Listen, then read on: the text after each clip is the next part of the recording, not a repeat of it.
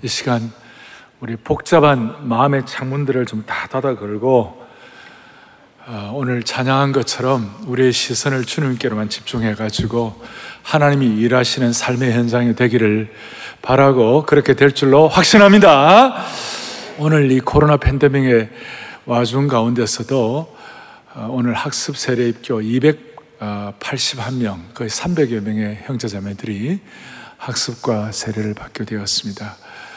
오늘 그런 상황에서 제가 어, 증인의 사명에 대해서 증인의 사명을 통한 온전함 온전함 시리즈 열 일곱 번째인데 오늘 세례받는 처음 세례받는 분들 이렇게 앞에 놓고 어, 이 온전함의 고봉 그리고 어, 증인의 사명 이런 내용들은 상당히 그 헌신된 그리스도인들이 더 잘 이해할 수 있는 내용들인데 학습과 세례 받는 분들을 같이 우리 모든 성도들이 이 말씀을 받을 때에 아예, 아예 처음 시작할 때부터 제대로 방향을 잡을 수 있도록 하나님께서 그렇게 붙잡아 주시기를 바랍니다.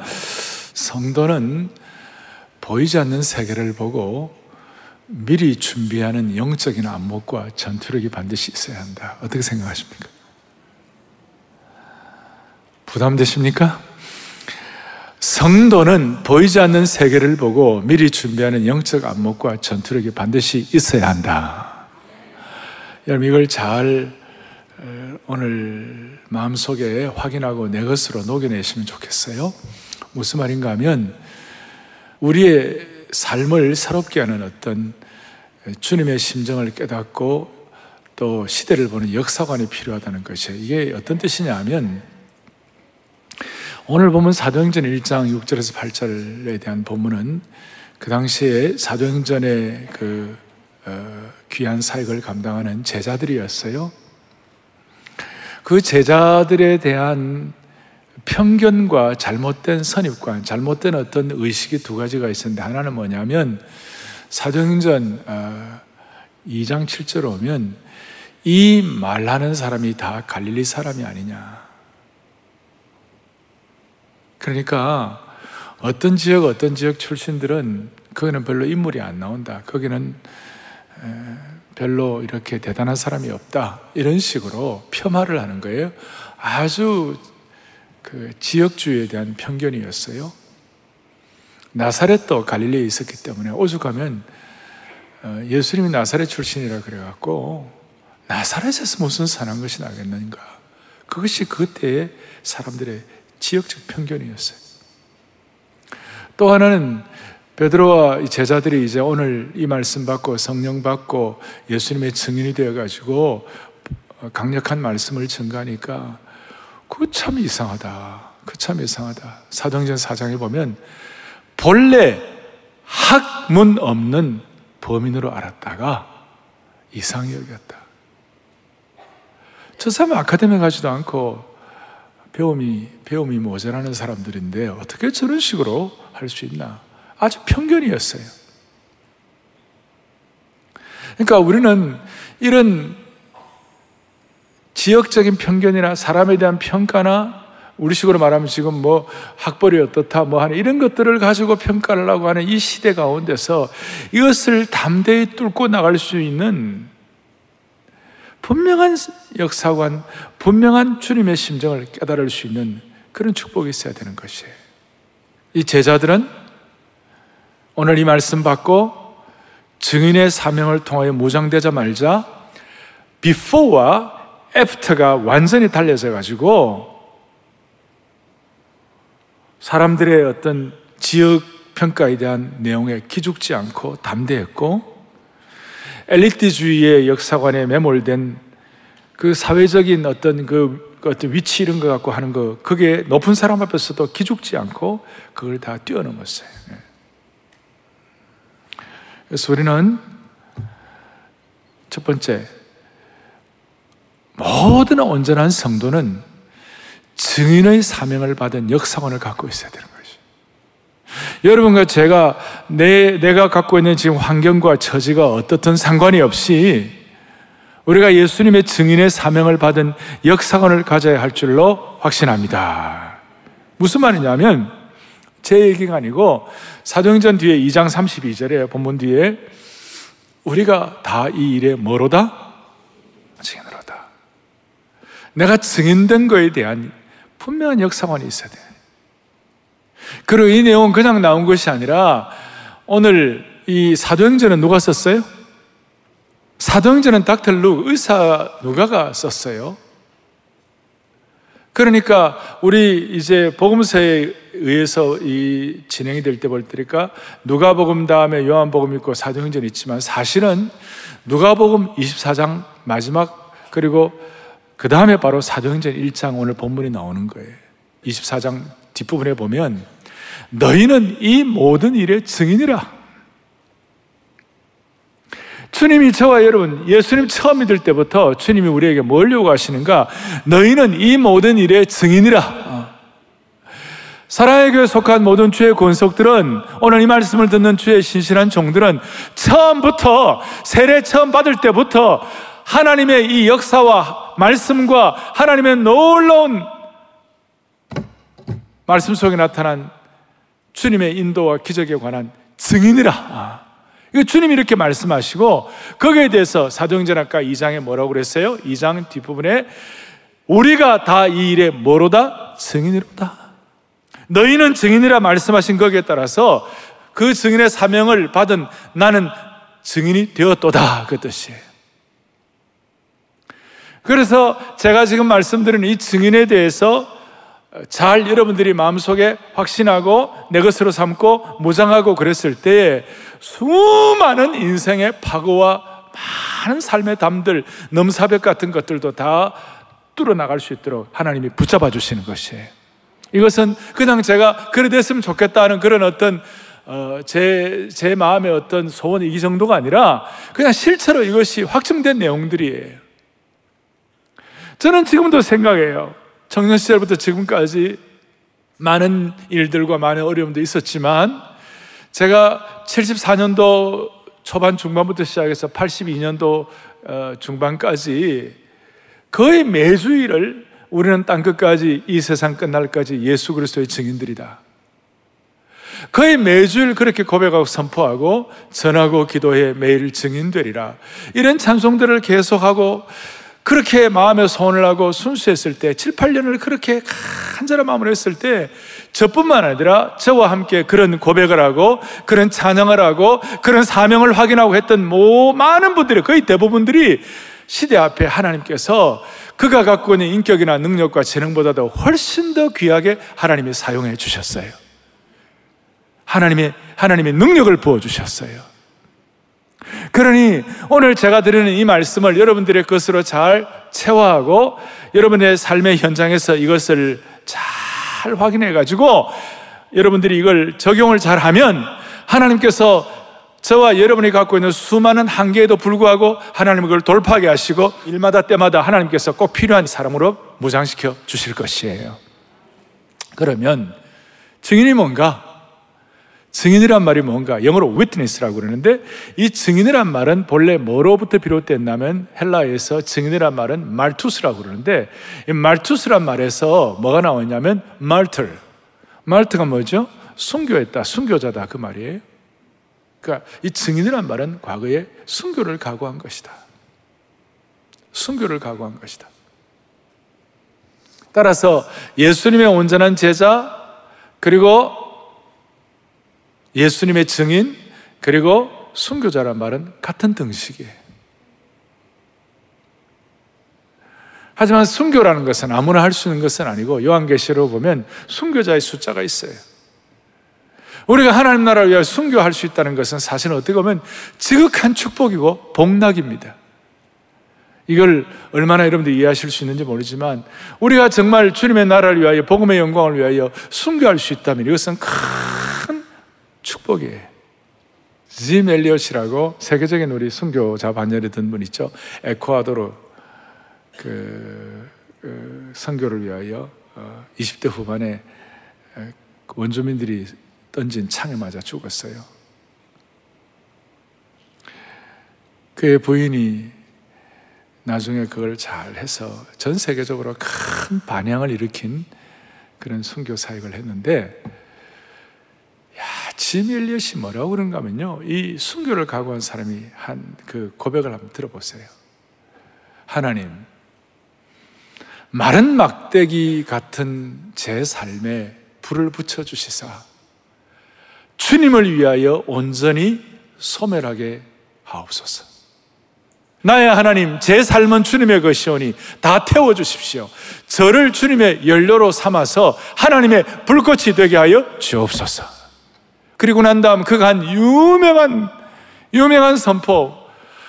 영원한 것을 얻고자 영원하지 않은 것을 버리는 자는 바보가 아니다. 가장 가치 있는 걸 위하여 덜 중요한 것을 포기하는 자는 바보가 아니다. 오늘 이 예배에 참석한 사랑하는 형제자매 여러분, 영원한 것을 위하여 영원하지 않는 것을 포기하는 것은 바보가 아닌 줄로 믿습니다. 이런 시각. 그래서 지멜리엇이 이렇게 고백합니다. 참된 영광을 가져다 주시는 영광의 왕이요. 어떤 그런 고난과 치욕과 손실 앞에서도 우리가 뒤로 물러나지 말게 하여 주십시오. 우리의 마음이 순수하고 뜨겁고 하나님의 증인으로 살아가기를 원하는 그런 간절한 소원을 가진 주의 신실한 백성들 이분들 앞에 지밀례시 고백한 것은 뭐냐? 하나님 내 삶에 어떤 고난과 치욕과 손실 앞에서도 우리가 결코 뒤로 물러나지 말게 하여 주십시오. 이런 생명력과 이런 간절함을 우리 언제 한번 해보 언제 한번 이렇게 어, 타치해 봤냐고요. 하나님께서 오늘 세례받는 분들이나 오늘 이 자리에 참석하신 모든 성도들 한 분한 한 분에게 다시 한번 증인의 사명을 회복시켜 주시기를 간절히 바랍니다. 그러면 증인이란 무엇인가?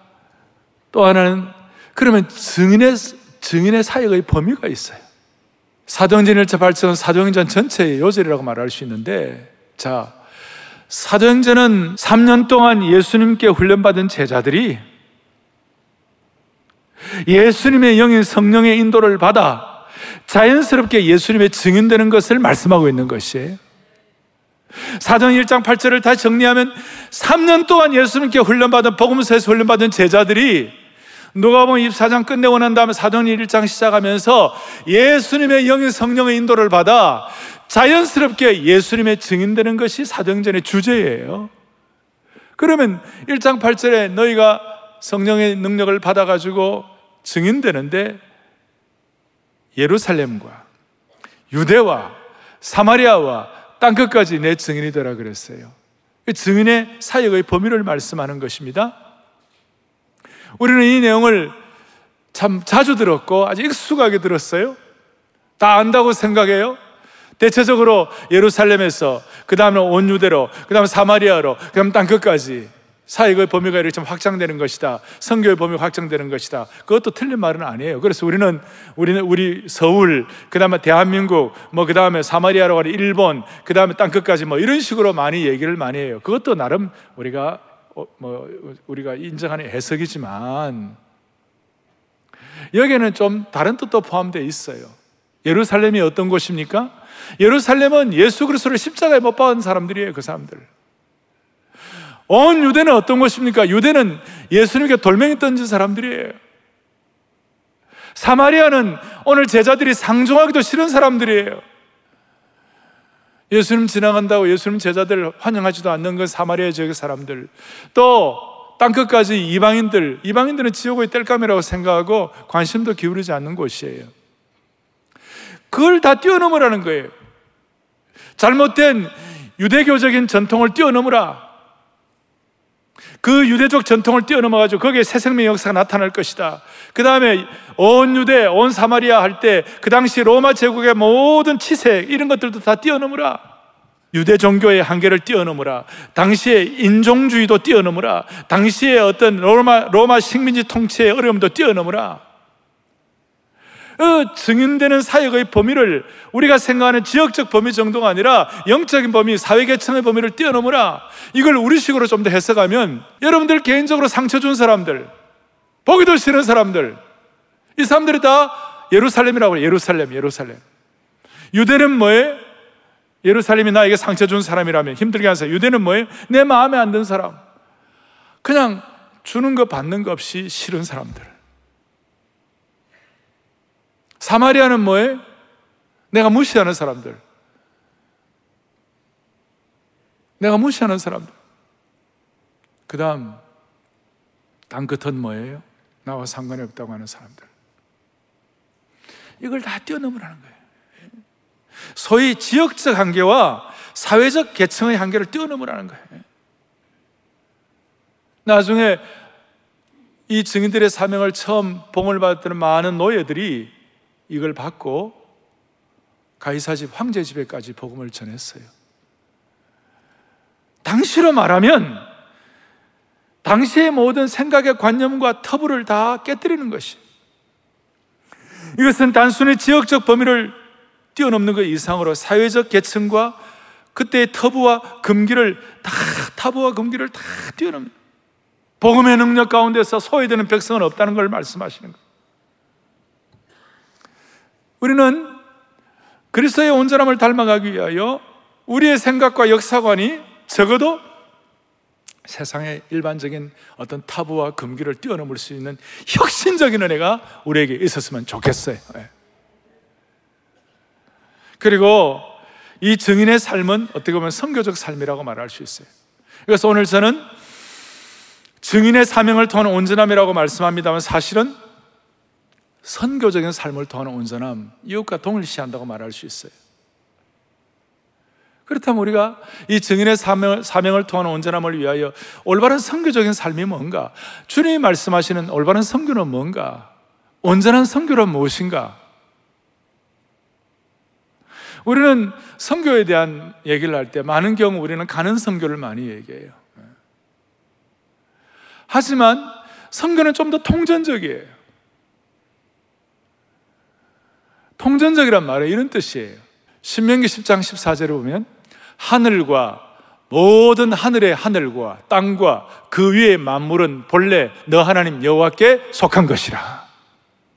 천지 만물 삼라만상 하늘과 하늘의 하늘과 땅의 모든 것이 다 여호와께 속한 것이라. 아멘. 이것이 시편 24편에 뭐라고 설명하고 있냐면 땅과 거기에 충만한 것과 세계와 그 가운데 사는 자들은 다 여호와의 것이로다.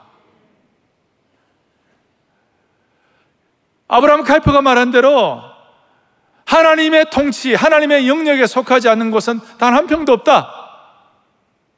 본래 이것이 창조의 원리였고 이것이 하나님의 백성들이 갖고 있는 우리 세계관이에요. 하지만 인간이 불순종과 범죄함을 우리도 순간순간 범죄함으로 말미암아 이 모든 하나님에 속한 모든 것들이 오염되기 시작하고 타락되기 시작되고 왜곡되기 시작했어요. 그런데 오늘 하나님은 성령님을 통하여 예수님께서 우리에게 사명을 주셔야 증인의 사명을 주셔야 뭐라고 말씀하시는가 하면 너희가 성령을 받으면 예루살렘과 온 유대와 사마리아와 땅끝까지 이르는 내 증인이 되리라 그랬어요. 그 말씀은 좀 깊이 들어가면 뭐냐면 오염되고 타락되고 왜곡되었던 이 땅을 다시 회복시켜 놓으라 그 뜻이에요. 그러니까 선교란 것은 하나님께 속한 것을 다시 하나님께로 되돌리는 하나님의 역사라는 것이에요. 다시요, 하나님께 속한 것을 다 다시 하나님께 되돌리는 것이. 그러니까 이 선교란 것은 죄로 어그러지고 왜곡되고 타락한 이 땅을 선교의 사명, 증인의 사명을 통하여 창조 질서를 회복하는 작업이요. 타락한 만물을 바로잡는 것이 통전적인 선교라는 것이에요. 선교는 가는 선교와 함께 선교는 내 삶을 통전적인 하나님의 창조의 원래의 질서대로 회복시키는 것. 가는 성교와 살아내는 성교, 사는 성교와 같이 가는 것이에요. 온전한 성교는 한 사람의 영혼을 구하는 것으로부터 시작해가지고 하나님께 속한 만물을 다시 하나님께로 되돌려드리는 것인 줄로 믿습니다. 서울 수복하듯이, 서울을 수복하듯이 창조를 수봉하는 것이 온전한 성경은 이런 의미에서 지역적이고도 어떤 사회적인 영역의 한계와 제한을 뛰어넘는 것이 가는 성교 가는 성교 반이에요. 사는 성교가 같이 따라가야 되는 것이. 가는 성교뿐만 아니라 우리의 삶을 살아내는 성교를 감당해야 되는데 그걸 감당하기 위해서 1차적으로 우리가 가져야 할 생각은 뭐냐? 증인의 사명인데 온전한 증인의 사명은 뭐냐면 땅과 모든 것에 충만한 것이 다 주의 것이로다. 이걸 우리가 믿고 예수님께서 성령의 감동을 통하여 누가를 통하여 닥터 룩을 통하여 확실하게 한 것은 뭐냐면 예루살렘과 온 유대와 사마리아와 땅 끝까지 내 증인이 되라는 것은 이 땅 전체를 창조 질서대로 다시 회복시키라 그 말이에요. 이게 살아내는 것이에요. 제가 우리 주일학교 사역을 앞으로는 주일학교가 교육 정책만 갖고 안 된다. 주일학교 사역은 선교 정책이 되어야 한다. 그 얘기는 이런 뜻이에요. 교육 정책을 선교 정책으로 전환한다는 것은 단순히 무슨 선교한다 이 정도가 아니라 아 주일학교 무슨 선교냐 이렇게 생각할지 모르지만 아니에요. 세상 문화 가치관에 빠진 아이들을 하나님께로 되돌리는 것을 의미하는 것이에요. 이것이 바로 가는 선교뿐만 아니라 사는 선교를 말하는 겁니다. 오늘 너무나 많은 오염된 문화 가운데 전부 다 이렇게 오염되어 있는 거예요. 자, 제가 오늘 이런 말씀을 가는 선교와 사는 선교, 통전적 선교를 말씀드렸는데 오늘 사실 이 말씀을 듣는 우리 청중들 가운데, 우리 교 성도들 가운데 슬픔을 당한 분들도 이 자리에 있어요. 어떻게 보면 사는 선교, 통전적 선교, 창조 질서를 회복한 이런 말씀 드리면 너무 거대 담론 같아요. 그런데 저와 여러분들이 갖고 있는 현실의 어려움들을 뭘로 극복할 거예요? 돈 갖고 해결할 수 있어요? 잠시 조울증처럼 잠시 기분 좋아가지고 해결할 수 있나요? 저희 지나간 시간들 청년 시절을 돌이켜보면 어떤 경우에도 땅 끝까지 이 세상 끝날까지 내가 예수님의 증인들이다. 가는 성교와 사는 성교가 통전적으로 해결되어 가지고 오염되고 왜곡되고 타락한 창조 질서가 회복되는 것이다. 라는 이것이 흔들림 없이 집중되었을 때 해결이 되었고 나머지는 그냥 대정요법, 잠시 잠깐의 방법이 치유 방법이었고 탈출구였지 근본적인 해결 방법은 안 됐어요. 다시 얘기합니다. 이 가운데 어려운 분들 있어요? 생업에 위협을 당한 분도 있고 있을 수도 있고 저는 최근에 제가 가까운 분 두 분이 돌아갔어요. 60대 한 분, 50대 한 분 돌아갔어요. 직장에 가면 고통을 당하는 분도 이 가운데 있을 거예요. 미래에 대한 불안 때문에 힘들어서 잠 못 이루는 분들도 있을 거예요. 어떤 분들은 지난 주간에 예견치 않는 마음의 깊은 상처를 안고 하나님이 부어주시는 위로가 없으면 일어날 수 없는 분도 이 가운데 있을 거예요. 이런 분들 위해 좀 더 제가 위로가 되는 메시지를 전할 수 있고 격려를 하고 일을 할 수 있지만 그것은 일시적일 수 있어요. 여러분과 제가 평생 동안 지치지 아니하고 평생 동안 한결같이 온전한 삶의 고봉을 주님 온전함의 고봉을 향하여 지치자 달려갈 수 비결이 뭐냐? 이 증인의 사명. 땅 끝까지 이 세상 끝날까지 예루살렘과 온 유대와 사마리아와 땅 끝까지 이르러 주님의 증인이 됨으로 말미암아 세계와 하늘과 하늘 이 땅에 있는 모든 것이 주님의 것이라고 말할진데 창조 질서의 회복을 우리의 사명을 통하여 온전한 성교에 대한 시각을 가지고 해결할 수 있도록 은혜를 하나님께서 한 분 한 분 허락해 주시기를 바라는 것입니다. 예. 자, 그렇다면 우리는 온전함을 향하여 증인의 사명을 통한 역사관이 필요하고 온전한 성교는 창조의 질서의 회복도 포함된다고 말씀을 드렸고 그렇다면 우리가 이 일을 감당을 해야 되는데 여러분과 저희 힘으로는 이게 안 돼요. 우리 실력으로는 안 돼요. 우리 힘으로는 안 되는 거예요. 능력을 받아야 돼요.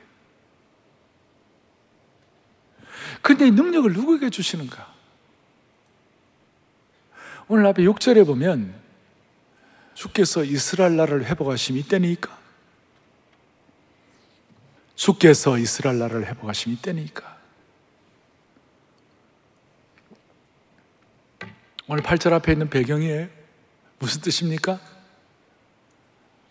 제자들이 고생고생했는데 이제는 고생 끝 좀 하고 우리 민족 회복하고 나도 좀 잘 되는 날이 언제입니까? 그 뜻이에요. 그러니까 7절에 예수님께서 뭐라고 반응했냐면 때와 시기는 아버지께서 아버지의 고난에 두셨으니까 너희가 알 바가 아니다. 그런 거 신경 쓰지 마라. 대신 너희는 예수님의 증인이 되라. 너희 자신만을 위한 자기 중심에 의한 것이 아니라 하나님의 증인이 되면 너에게 주시는 큰 축복이 있는데 성령의 능력을 너에게 주실 것이다.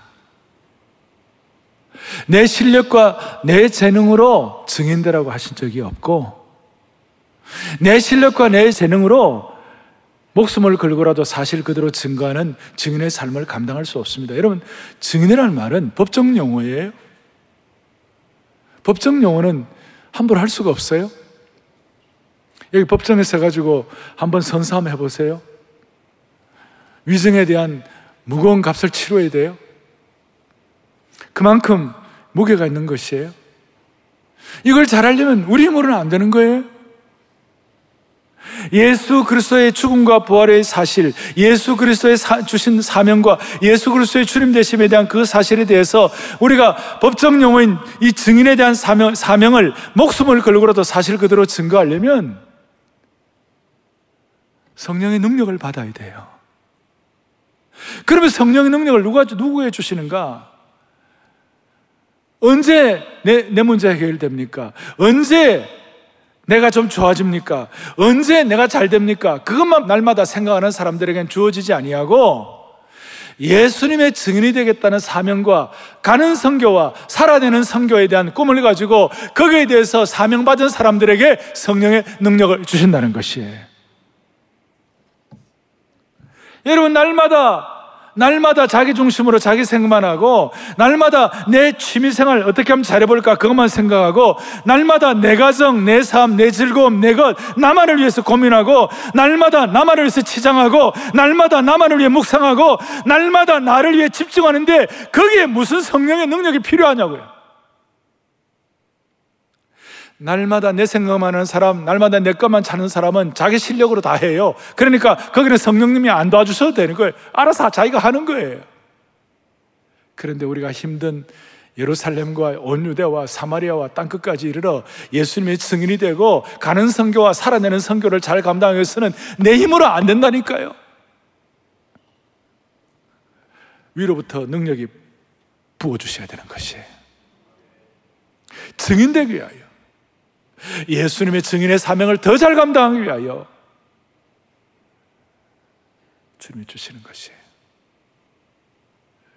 내 배만 두드리고 날마다 내가 내가 주기도문에 우리 일용할 양식 달라는 그 뒷부분만 날마다 구하는 기도 말고 앞에 있는 하나님의 나라와 하나님의 거룩한 이름과 하나님의 뜻이 확장되는 걸 위하여 간절히 기도하는 사람들에게 주시는 능력이 뭐냐? 성령의 능력이에요. 그 증인되게 하시는 거예요. 능력이 임한다는 것은 어떤 뜻인가? 능력이 임한다는 어떤 뜻인가? 내 실력으로 능력이 되는 것이 아니라 히브리스에 보면 뭐라고 나와 있냐면 이렇게 나와 있어요. 연약한 가운데서 강하게 되기도 한다고 그랬어요. 우리는 원래 연약한 존재. 아까 말씀드린 수많은 난제를 안고 있는 우리들인데 하나님이 능력을 주셔가지고 내가 강한 사람으로 내 스스로 되는 것이 아니라 하나님이 강하게 만들어 주시는 것이에요. 그게 바로 강하게 되기도 한다는 뜻이에요.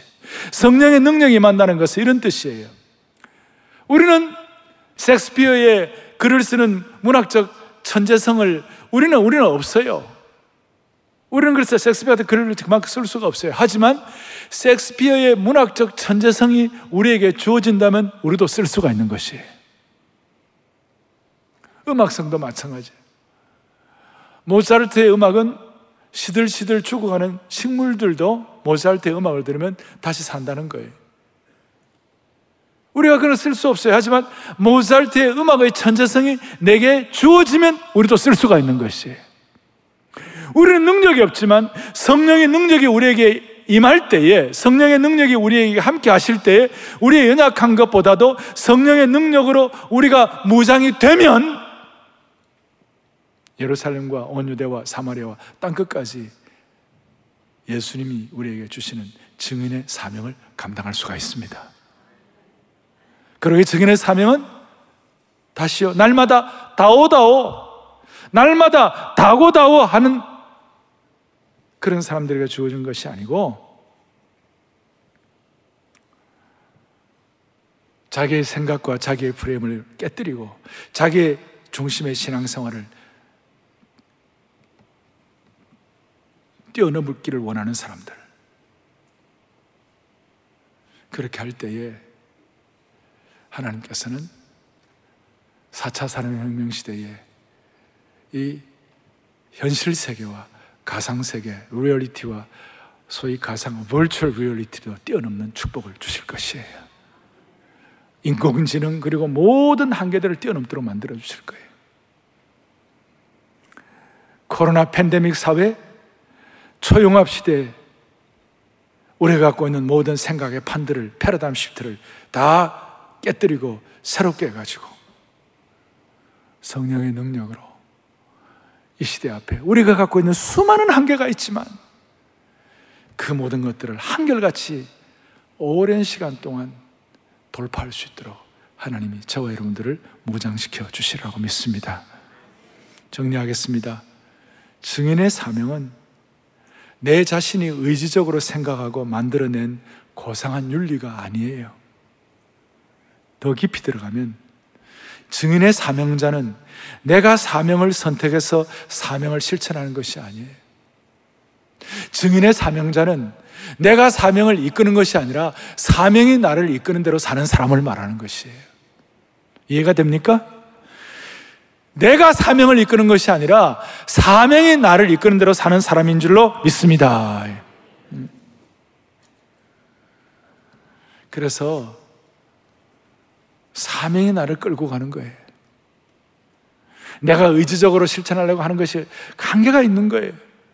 그러나 증인의 사명 한결 같으면 사명이 우리를 이끌고 가는 줄로 믿어야 되는 것입니다. 사명의 말이 나를 이끌고 가는 거예요. 그것이 바로 연약한 가운데서 강하게 되는 것이. 이거 있을 때 내 배만 두드리는 사람이 아니라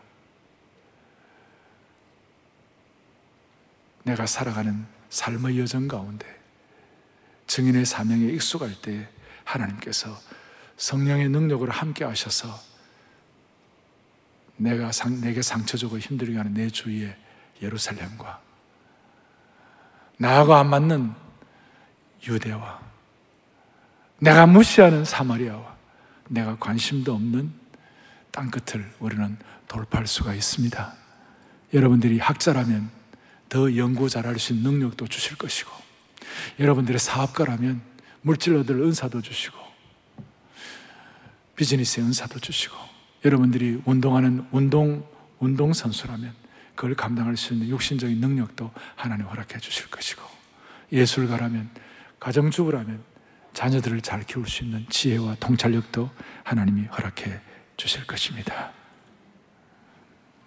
위기가 오면 대부분 움츠러들고 위축되고 소극적이 됩니다. 새로운 것을 감당할 용기와 비전과 사명이 없습니다.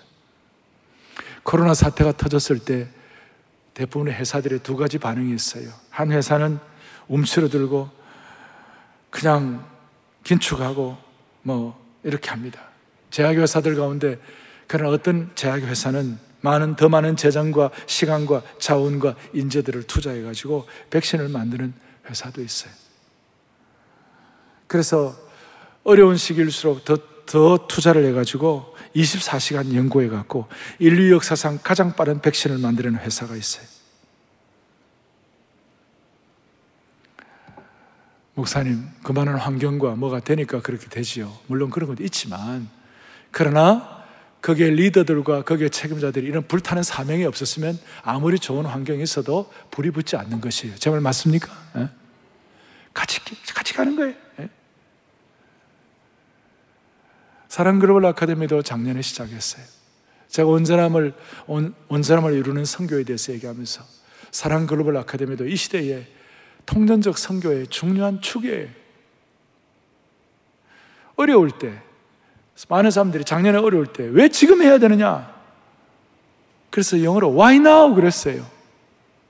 그때 저는 그랬어요. why not now? 왜 지금 안 되는가 그랬어요. 사등전 오늘 1장 8절의 말씀을 들었던 분도 최소한 예수님의 성천을 이렇게 했던 사람들이 500여 형제들이 있었어요. 근데 이 말씀 듣고 적용하고 실천한 사람들은 바로 뒤에 마가의 다락방에 모여가지고 기도에 힘쓴 사람 120명이었어요. 나머지 거의 400명은 다 날아갔어요. Why now? 그랬을 때 Why not now? 왜 지금 안 됐느라고 마음 가진 사람 120명이었어요. 여러분, 지금 아니면 언제 해보시겠어요? 우리가 아니면 누가 가겠어요? 여기가 아니면 어디로 가야 되겠어요? 제가 처음 말씀한 대로 저에게도 수많은 짐들거림이 있었고 수많은 난관이 있었지만 우리는 땅 끝까지 이 세상 끝날까지 예수 그리스도의 증인들이다.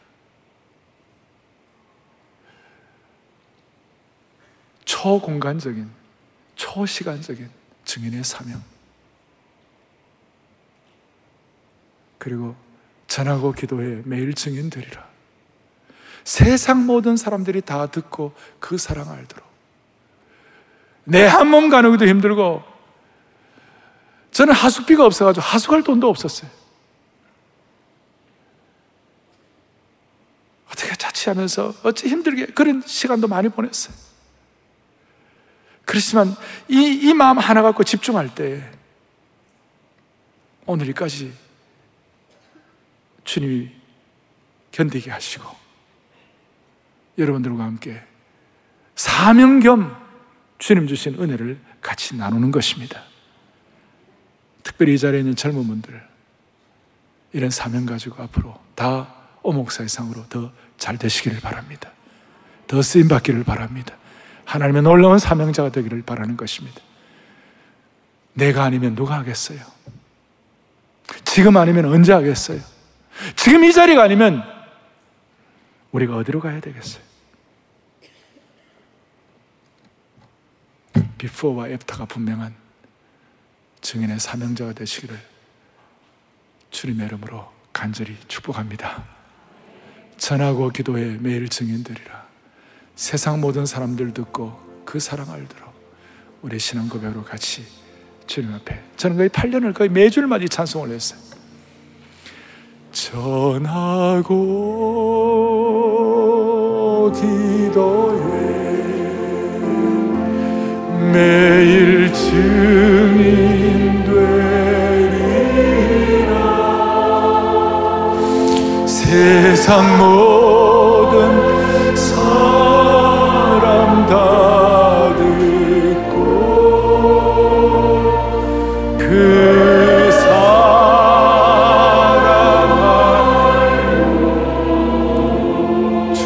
영광 이곳에 주의 영광 이곳에 가득해. 우린 서로 주님과 함께 찬양하며 찬양하며 우리는 전진하리 모든 열방 모 순교는 그대로 연결되어 있다고 그랬어요. 하나님의 사랑이 영원히 함께하리 십자가에 걷는 자에게 하나님의 사랑이 영원히 함께하리 십자가의 길을 걷는 자에게 순교사의 삶을 사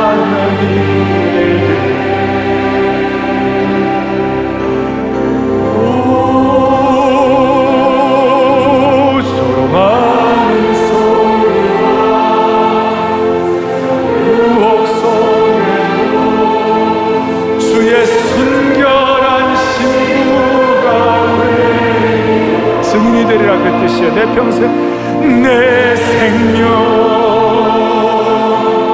주님께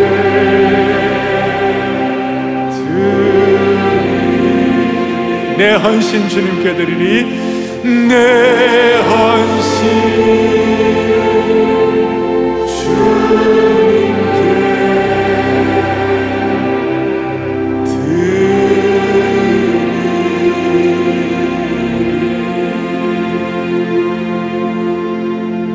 하나님 아버지, 우리 사랑하는 형제 자매들의 순전한 헌신과